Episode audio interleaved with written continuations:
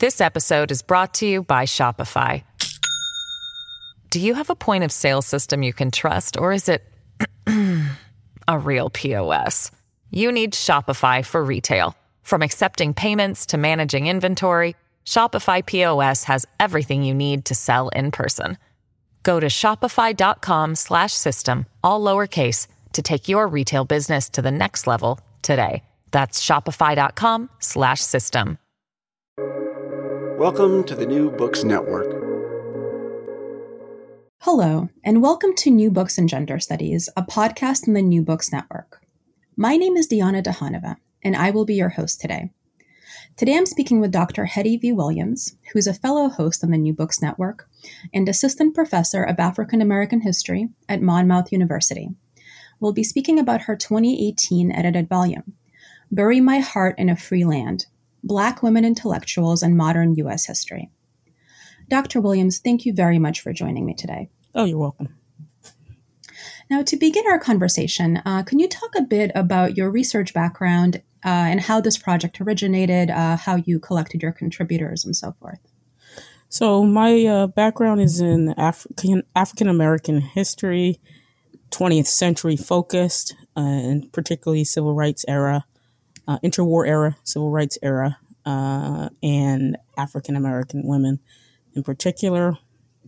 I would say my so my dissertation at Drew University focused on Black women in the civil rights movement, and I would say um, from that project I became more interested in Black women intellectuals uh, earlier, um, you know, prior to the more traditional uh, civil rights movement uh, chronology from fifty four to sixty eight. So I became interested in women active in the twenties and thirties, like uh, Anna Arnold Hedgeman, and even prior to that uh, this whole idea of the long movement thesis, wherein um, historians argue that the civil rights movement actually um, began before 54 and continued after 68. And so I wanted to put together a, a book or an edited volume that really uh, gets at recording the ideas of Black women over time from the 19th century through the 20th century to just as a way because what I found in my uh, research on Black women and the civil rights movement was there were not too many secondary sources that looked at Black women as intellectuals and um, over a broad stretch of time. And um, so it's a part of a project uh, to sort of substantiate the idea that uh, Black women have uh, a long tradition of intellectualism and so that's where the idea for the volume came.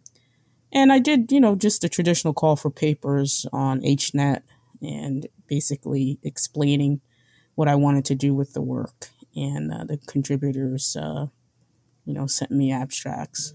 Uh, and from there, the project was born. Uh, now, on this point of defining intellectual, you make this point um, in the introduction that the prevailing understanding of intellectual is restrictive when it comes to the legacy of African American thought. Um, so, could you talk about how you and the contributors to this volume define this term? So, um, this whole idea, I think um, there's always this perennial question in my field. You know, what is intellectual history, which comes from this notion of, well, what do we mean by intellectual? This is, say, um, common debate. And so, um, traditionally, the intellectual is often seen as someone who might be a person who is an academic, uh, a writer tied to an institution and a specific community. Uh, and oftentimes, women are left out of, of, of this category, and specifically Black women. And so, the idea that um, women, Black women, have had uh, engagement with larger publics beyond the academy, the more traditional intellectual who might have a PhD and might be teaching in, you know, a prominent university and then producing knowledge um, from that, um, you know, um, vantage point.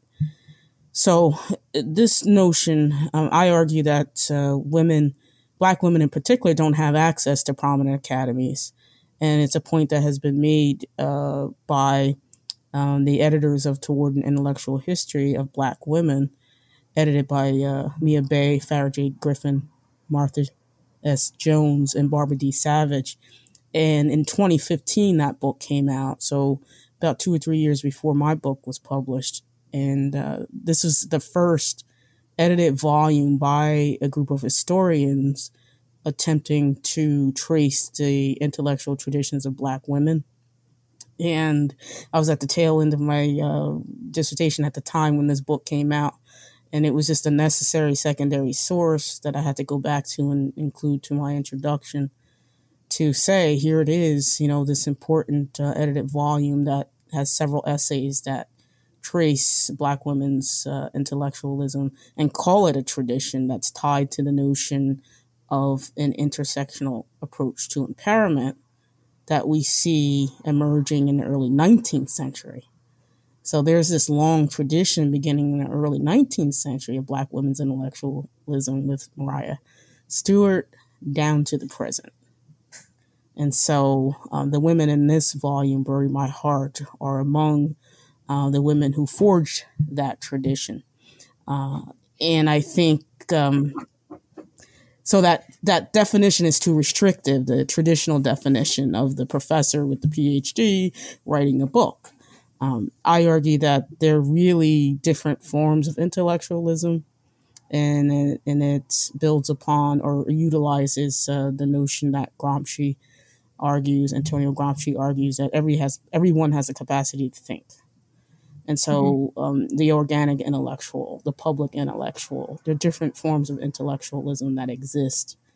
But before, but because these black women are living in a, a slave society and it's racial slavery, it's obviously leaving them out of many institutions and the conversations that they assert themselves into. How do they do it? They do it through the public square.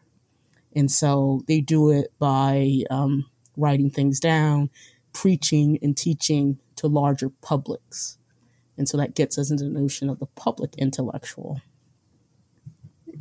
I hope that answers your question.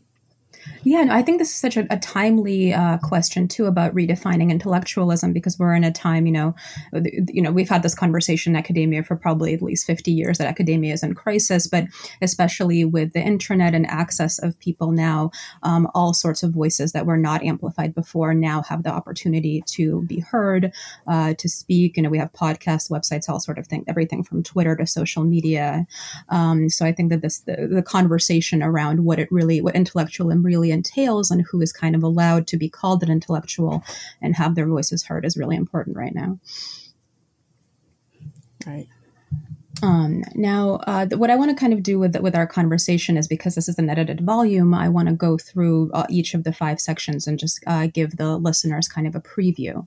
Uh, so, the first part of the volume is entitled "Black Women Intellectuals in the 19th and 20th Centuries," uh, and these essays, quote, situate the voices of Black women activist intellectuals within the framework of 19th and early 20th century American reform, arguing that Black women and their ideas were central to the development of the abolitionist, women's rights, and temperance campaigns that defined the century. Close quote.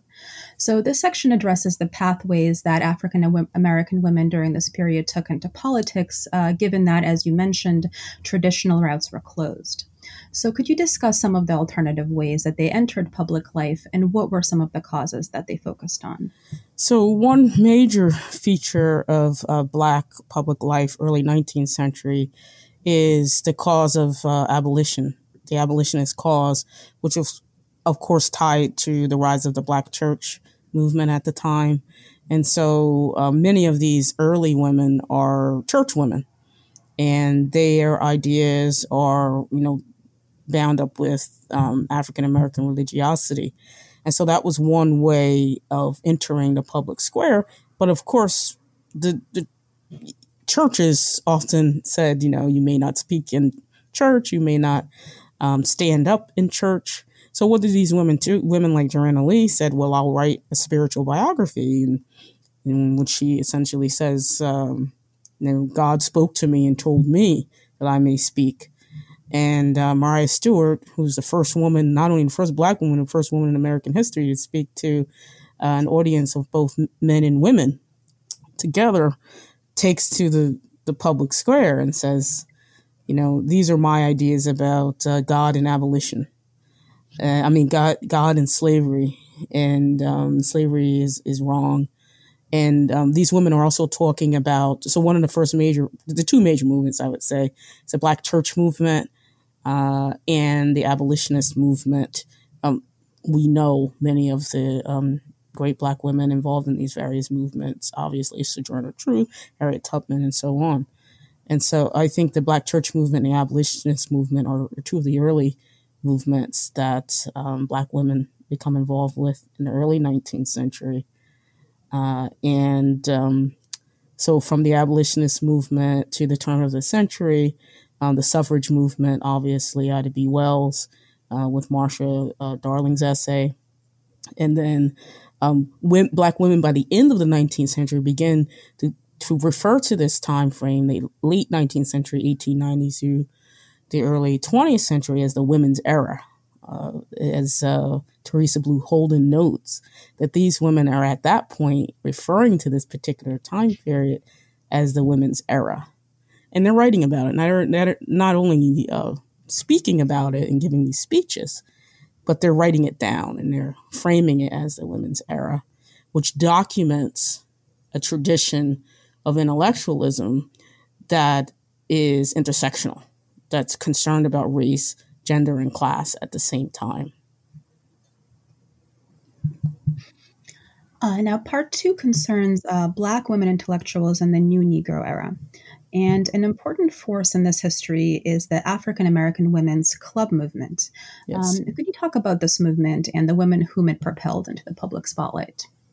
So the Black Women's Club movement in late 19th century, early 20th century, women like Ida B. Wells uh, is very prominent here. And many historians have come to argue that when, when it comes to Black leadership in the late 19th century, um, Ida B. Wells, several, several bi- um, biographies of her. The argument is um, like her leadership rivaled that of Du Bois and uh, Booker T. Washington through this women's era. And so I think um, the more obvious uh, woman propelling this is Ida B. Wells, uh, Josephine uh, St. Pierre Ruffin, and the Black Women's Club movement that becomes prominent, Mary Church Terrell, uh, and National Association of Colored Women. Um, the height of the Black Women's Club movement era is really taking off between 1890 and 1920. But these women are also, um, because of embracing an intersectional approach to empowerment, they're also engaging in um, associations like helping to found the NAACP. So they're that intersectional approach that is cross gender, cross race, uh, cl- cross class um, is a constant theme in Black women's intellectual traditions uh, through the turn of the century, through early 20th century. This episode is brought to you by Shopify. Do you have a point of sale system you can trust, or is it a real POS? You need Shopify for retail. From accepting payments to managing inventory, Shopify POS has everything you need to sell in person. Go to shopify.com slash system, all lowercase, to take your retail business to the next level today. That's shopify.com slash system. Now, part three covers some of the lesser known women of the civil rights era. Um, and I have to say that this was probably my favorite part of the book. I really learned a lot here. So, um, can you talk about who some of these women were and why have they been overlooked in the intellectual history of Black women specifically? So, yes, so, so part three uh, Black women intellectuals in the civil rights, Black power era. Um, I want what another thing I wanted to do with this volume is because um, obviously there's a great deal of work that has been done um, by the time I published this on uh, Black women in history, and um, or at least increasing amount of work uh, on individuals like Ida B. Wells.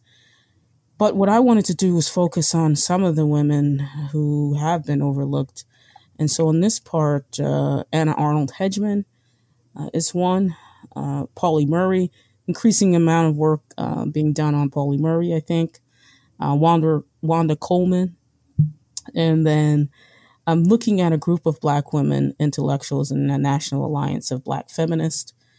Uh, and um, Anna Arnold Hedgeman is probably the least known woman woman of the civil rights era, yet she lived to be almost 91 years old. Her life and her work in the civil rights movement crossed many associations uh, and um, movements. Um, in the 20s, she's organizing in Jersey City, New Jersey. She, as a member of the YWCA, she's trying to organize black women who, working class black women, um, who are working in the laundry centers at the time. And um, she's trying to organize them through the YWCA and uh, moves on to Harlem uh, section of New York after being active in uh, New Jersey. But she's important, and I, I look at her as a public intellectual. That term, public intellectual, I think applies to her. Although, you know, she does have a formal education, she has a college degree, you know, she has an honorary uh, doctoral degree. So, in some ways, she meets the criteria for the more traditional uh, term or, or, definition. But uh, she is the only woman uh, who helps to organize on the committee to help to organize the March on Washington in 1963. And so A. Philip Randolph, the famous la- labor leader, did ask her to join that committee, but she was the only one woman invited to join that committee. And that speaks to her prominence in Black left labor politics. And so the historians who argue for the long movement thesis say there is this um, coalition among uh, white labor radicals, activists, and African Americans, uh, trade unionists uh, between the 1920s and 1930s who lay the foundation of the civil rights movement. So, uh, on the one hand, Hedgeman is a foundational figure and lives this extraordinary long life and moves with with the larger struggle for black equality. And yet her story is unknown. Um, jennifer scanlon's book came out about four years ago. It's the first and only biography of hedgeman and it's astounding. And hedgeman knows this. She knows she's going to be erased from this history so what she does she sits down between 1964 and 1977 she churns out a memoir and an autobiography of her life. And in the pages of, of those uh, writings, she essentially says she's reminding her reader constantly of who she is and where she was at, at the most prominent events in the movement. And so um, I think Pauli Murray, I think, is more recognized by uh, historians of uh, women's history, gender history. Uh, but at the same time, there's not a great deal of um, biographies or intellectual biographies on Pauli Murray only recently, right? I think uh, in the last, say, two or three years, have we begun to see more work on uh, Pauli Murray and her activism. And these, again, are two women who were active in um, the development of, of American religion, right? Not just African American uh, and or Black church movement. Um, is a Methodist, and at the time that she's growing up, uh, her family is the only black family living in, in the town that she lives in, Anoka. Uh, and um, she is, um, you know, active across racial lines with the National Council of Churches, working with the NAACP. And so again, the inter- their intellect, the intersectional approach to empowerment empowerment is still there with both of these women, or the women that are featured in the third part of the book this sort of um, autobiographical practice is quite interesting. You mentioned that some of the earlier uh, women intellectuals also used this uh, spiritual autobiography. So I wonder, um, are you familiar? Has any work been done, maybe contextualizing uh, this uh, Black women's autobiographical practice in the larger sort of historical uh, practice of women writing about themselves and ascribing themselves into history? Because otherwise they would be silenced. Yes, I mean there was a long, uh, at least primarily from I think scholars of African American literature. Much of this work mm-hmm. has, has been done by scholars of American literature. I think that those working in the field of uh, historical research have sort of met the, the, the literary scholars in the middle around some of these questions. um, intellectual history has a has a connection to literary studies. You know, in part comes out of literary studies, philosophy, and political history. So it's intellectual history is very interdisciplinary in a lot of right, respects. Right. So yes, there's a lot of work that's been done uh, around Black women's autobiography. Mm-hmm. So. Uh, now, the next part, part four, um, focuses on gender and sexuality in the work of Bell Hooks and Audre Lorde. Uh, you note that the body of scholarship around gender, family, and Black sexuality remains limited. What are some of the reasons behind this lacuna, and how did Bell Hooks and Audre Lorde push back against it? Yes, yeah, so, um, and um, again, uh, more recently, you're starting to see more work um, regarding Black sexuality and particularly um, transgender identity, uh, blackness, and so on. In the last, I would say, two years, some good work has begun to come out. Um, I think they are are both relying on this tradition of uh, intersectionality, uh, but getting into conversations about um, gender and sexuality that were not visited um, prior a great deal, I think, by not only Black women writers and intellectuals, but just by Black intellectuals more generally.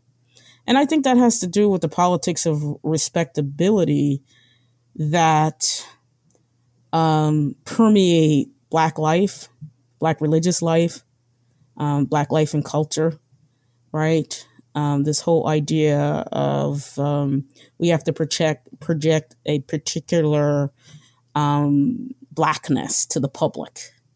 And it can't be one that's associated with um, quote unquote deviant sexualities, right?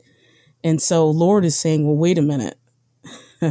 you know, um, she's extending, I think, in a lot of ways, the notion of intersectionality to include sexuality, you know, beyond race, beyond gender, beyond class, expanding it. And so Bell Hooks is doing the same thing in many ways uh, and being critical of um, black men in doing so. You know, they're not the first to do it, obviously. Uh, Zora Neale Hurston, who appears in the earlier section on the New Negro era, the essay on Zora Neale Hurston, who's pushing back as well in mm-hmm. her um, literature about Black society.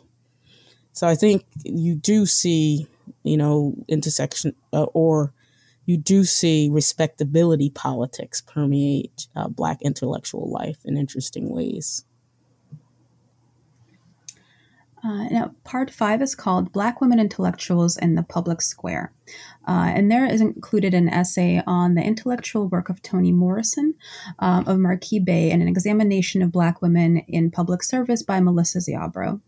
Um, could you discuss Bey's treatment of Morrison's intellectual legacy, particularly her challenge to established ideas about the intellectual's role? So yes, so I I really like this essay uh, by Marquis um, he actually, uh, I, I, I remember our conversations and uh, a little bit or via email anyway in our conversations about this essay. I think it's a really great essay. I think um, the argument that um, that Morrison is a historical. Um, she's a history writer in a lot of ways. She's a novelist, but her, her novels deal with historical subjects in a particular way. And um, one great criticism of Morrison, one thing I anyway I want I actually thought. So this essay obviously was written before uh, Toni Morrison passed away. So it's possible that Marquis is a little reluctant to be more critical of mm-hmm. Morrison, uh, and as most people are for obvious reasons, right? Uh, but this notion of um, Toni Morrison's work being difficult to read and uh, baroque in quality. And um, so I wanted him to be a little more critical of her. But I think at the end of the day, he lays out a really strong essay and argument about her role. Because she's, again, another one of the, these black women who straddles the more traditional definition, right? Um, having formal education, you know, a professor at Princeton, but at the same time speaking to many publics. You know, she's a novelist, she's a college professor, but she's also a part of the popular imagination, right? On Oprah Winfrey. Mm-hmm. So she's so she straddles like she's she's an, an intellectual in a traditional sense, but she's also um, at the same time a public intellectual.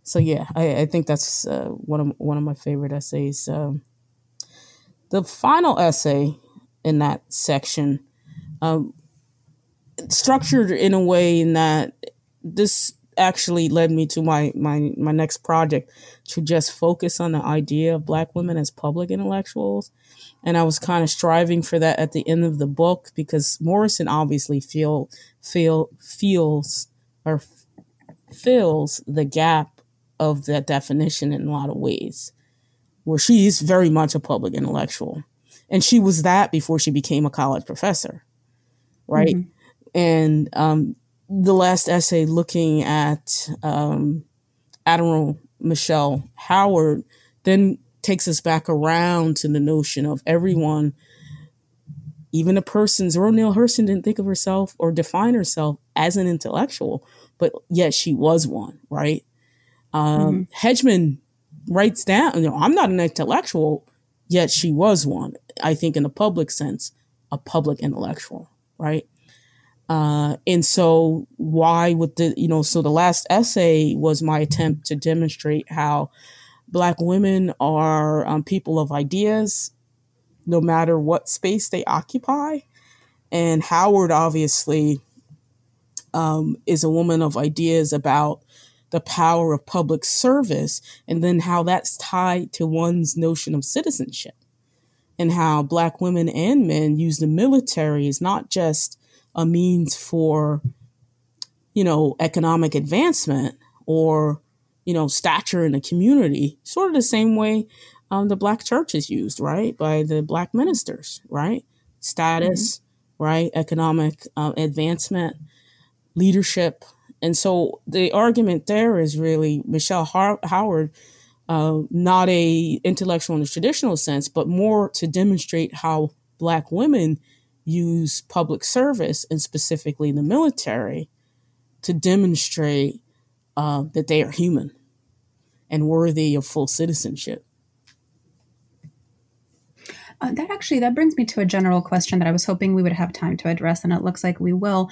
So, sort of, you've uh, um, talked about intersectionality and the importance of intersectionality in all of these movements. So, um, how did uh, these ac- activists and public intellectuals, um, including some of the earlier abolitionists that we discussed, uh, center women-specific concerns, and how did that, um, and maybe in some cases, create conflict? So one of the um, when we go back to this long tradition, uh, and particularly the black women preachers who are also writing spiritual biogra- biographies in the 1830s, 1840s, um, they are looking at um, sh- sexual violence against women as a part of their argument against slavery. Uh, uh, and as members of the larger abolitionist cause. And that's happening in the spiritual autobiographies, but it's obviously happening with Harriet Jacobs and her um, autobiography, and she's uh, saying, talking about um, the threat of sexual violence and sexual violence that uh, Black women had to um, confront. And you see that as a common um, concern, and even down to Audre Lorde, you know, the famous um, interview that she does with James Baldwin. And she says, you know, Black women's blood are flowing in the streets, but they're also not only flowing in the streets, but Black women have to deal with violence uh, in a patriarchal society. It's not only is a racist society, but it's uh, white supremacist patriarchy. And so to make their arguments about the violence that is done to Black women, the bodily violence, uh, is a, it's a long, it's a constant, constant concern. It's a constant part of their discourse. Uh, and obviously, when you begin to turn the, the um, critique towards, as Hurston does, right, in the New Negro era, um, being critical of Black men, you know, as um, playing a part uh, and and and at times directing that violence towards black women becomes controversial, right? Mm-hmm. Uh, and the, they're concerned, so they're concerned for um, gender, right? Their concern about the bodily harm of black women uh, at the hands of both white and black men, sets them in conflict with black men.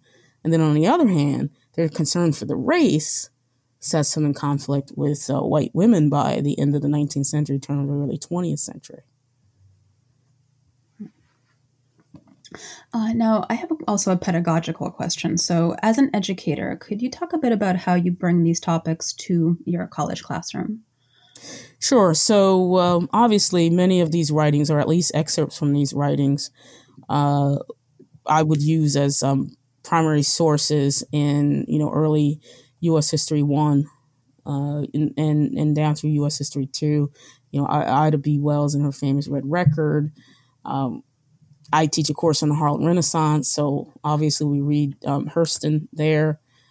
Uh, and, and, Hurston was also an essayist and, and, and wrote wrote some great essays on um, race and gender um, that can easily be incorporated into not only courses on U.S. history but also um, courses on women's history, Black women's history, Harlem Renaissance, civil rights. Uh, Hedgeman and her and her two um, autobiographical writings can easily be brought into a course on the civil rights movement. Um, not too much work. The work that has been done on her, you know, the the one that I know of anyway that, that I mentioned, the Scanlon book, um, does it tells a, a, necessary social history of her life, uh, but she was a writer. You know, she wrote a great deal, and I haven't come across too many um, journal articles that assess those two major autobiographies that she's written, or autobiographies of women who wrote during the uh, civil rights era. So those can easily be brought in as primary sources into any history class, I think, or women's mm-hmm. history. Mm-hmm. And could you talk a bit more about uh, the project that you're working on now? So the project that I'm working on now is called A Seat at the Table. It's another edited volume, um, Black Women as Public Ec- Intellectuals in U.S. History and Culture. And it's, I look at it as a volume two, and it picks up where this volume leaves off by looking at the notion of the public intellectual and Black women specifically as public intellectuals. And um, so we have about 14 uh, contributors and I focus also on the 20th century. Um, there's a foundational section that looks at uh, Black women preachers and uh, Maria Stewart, but that's more of an um, intro part, and there's just two essays that look at the foundations of Black women's intellectual history, and then much of the book focuses on the 20th century. And interestingly enough, one of my uh, contributors uh, written an essay about Oprah Winfrey and mm-hmm. uh, spiritual but not religious writing, right? This whole mm-hmm. notion of, right, I'm, I'm spiritual but not religious, and how Oprah has turned out books, sometimes with co authors and sometimes not, on this idea of being spiritual but not religious. And that has become like an, an entire field in American religious studies. Mm-hmm. And so it's a very interesting, um, but but focusing primarily on these these women as um, public intellectuals. Uh, that that sounds fascinating. Uh, uh, analysis of Oprah as a public intellectual. I'm I'm definitely looking forward to reading that. Um, so, is there anything that you would like to mention um, to the listeners about "Bury My Heart in a Free Land" that I did not touch upon? Um, actually, uh, thank you so much. I just want to thank you for this um, the sort of overview that you provided and how uh, you know the various sections of the book and at least mentioning the layout and the various sections and how they function. Uh, I think it's an important book. I think it helps to lay the foundation of Black women's intellectual t- traditions. I think that some folks might feel, well, well, this might seem more obvious that they're uh, that these women are intellectual, but it's really not. It's an argument that has to be made mm-hmm. uh, in the academy that that black women and black people more generally uh, have ideas. Uh, we possess ideas, and um, and that we are, uh, in fact, intellectuals, whether or not we're in the academy or not. I mean, think about one of the foremost intellectuals of the 20th century is James Baldwin, right? Who left high school, right? Mm-hmm. But no one would ever say Baldwin is not an intellectual. So there's where the issue of gender comes into play here, right? Well, of yep. course Baldwin's yep. intellectual. Well, what about um, these women? Of course they are. It's it's not. It doesn't seem like a matter of debate, but it sure is. Absolutely. And I mean, I think a lot of sort of the most important academic books uh, for their ideas that we look back and say, well, that seems so obvious, right? But it's not obvious until until the case is made. Um, right. You, the case has to be made is a great way to to to um, say it. Exactly. Well, uh, today I've been speaking with Dr. Hettie V. Williams, Assistant Professor of African American History at Monmouth University, about her 2018 edited volume, Bury My Heart in a Free Land Black Women Intellectuals in Modern U.S. History, and that is available from Praeger. Uh, Dr. Williams, thank you very much again for joining me for this conversation and for doing this very important work. Thank you for having me.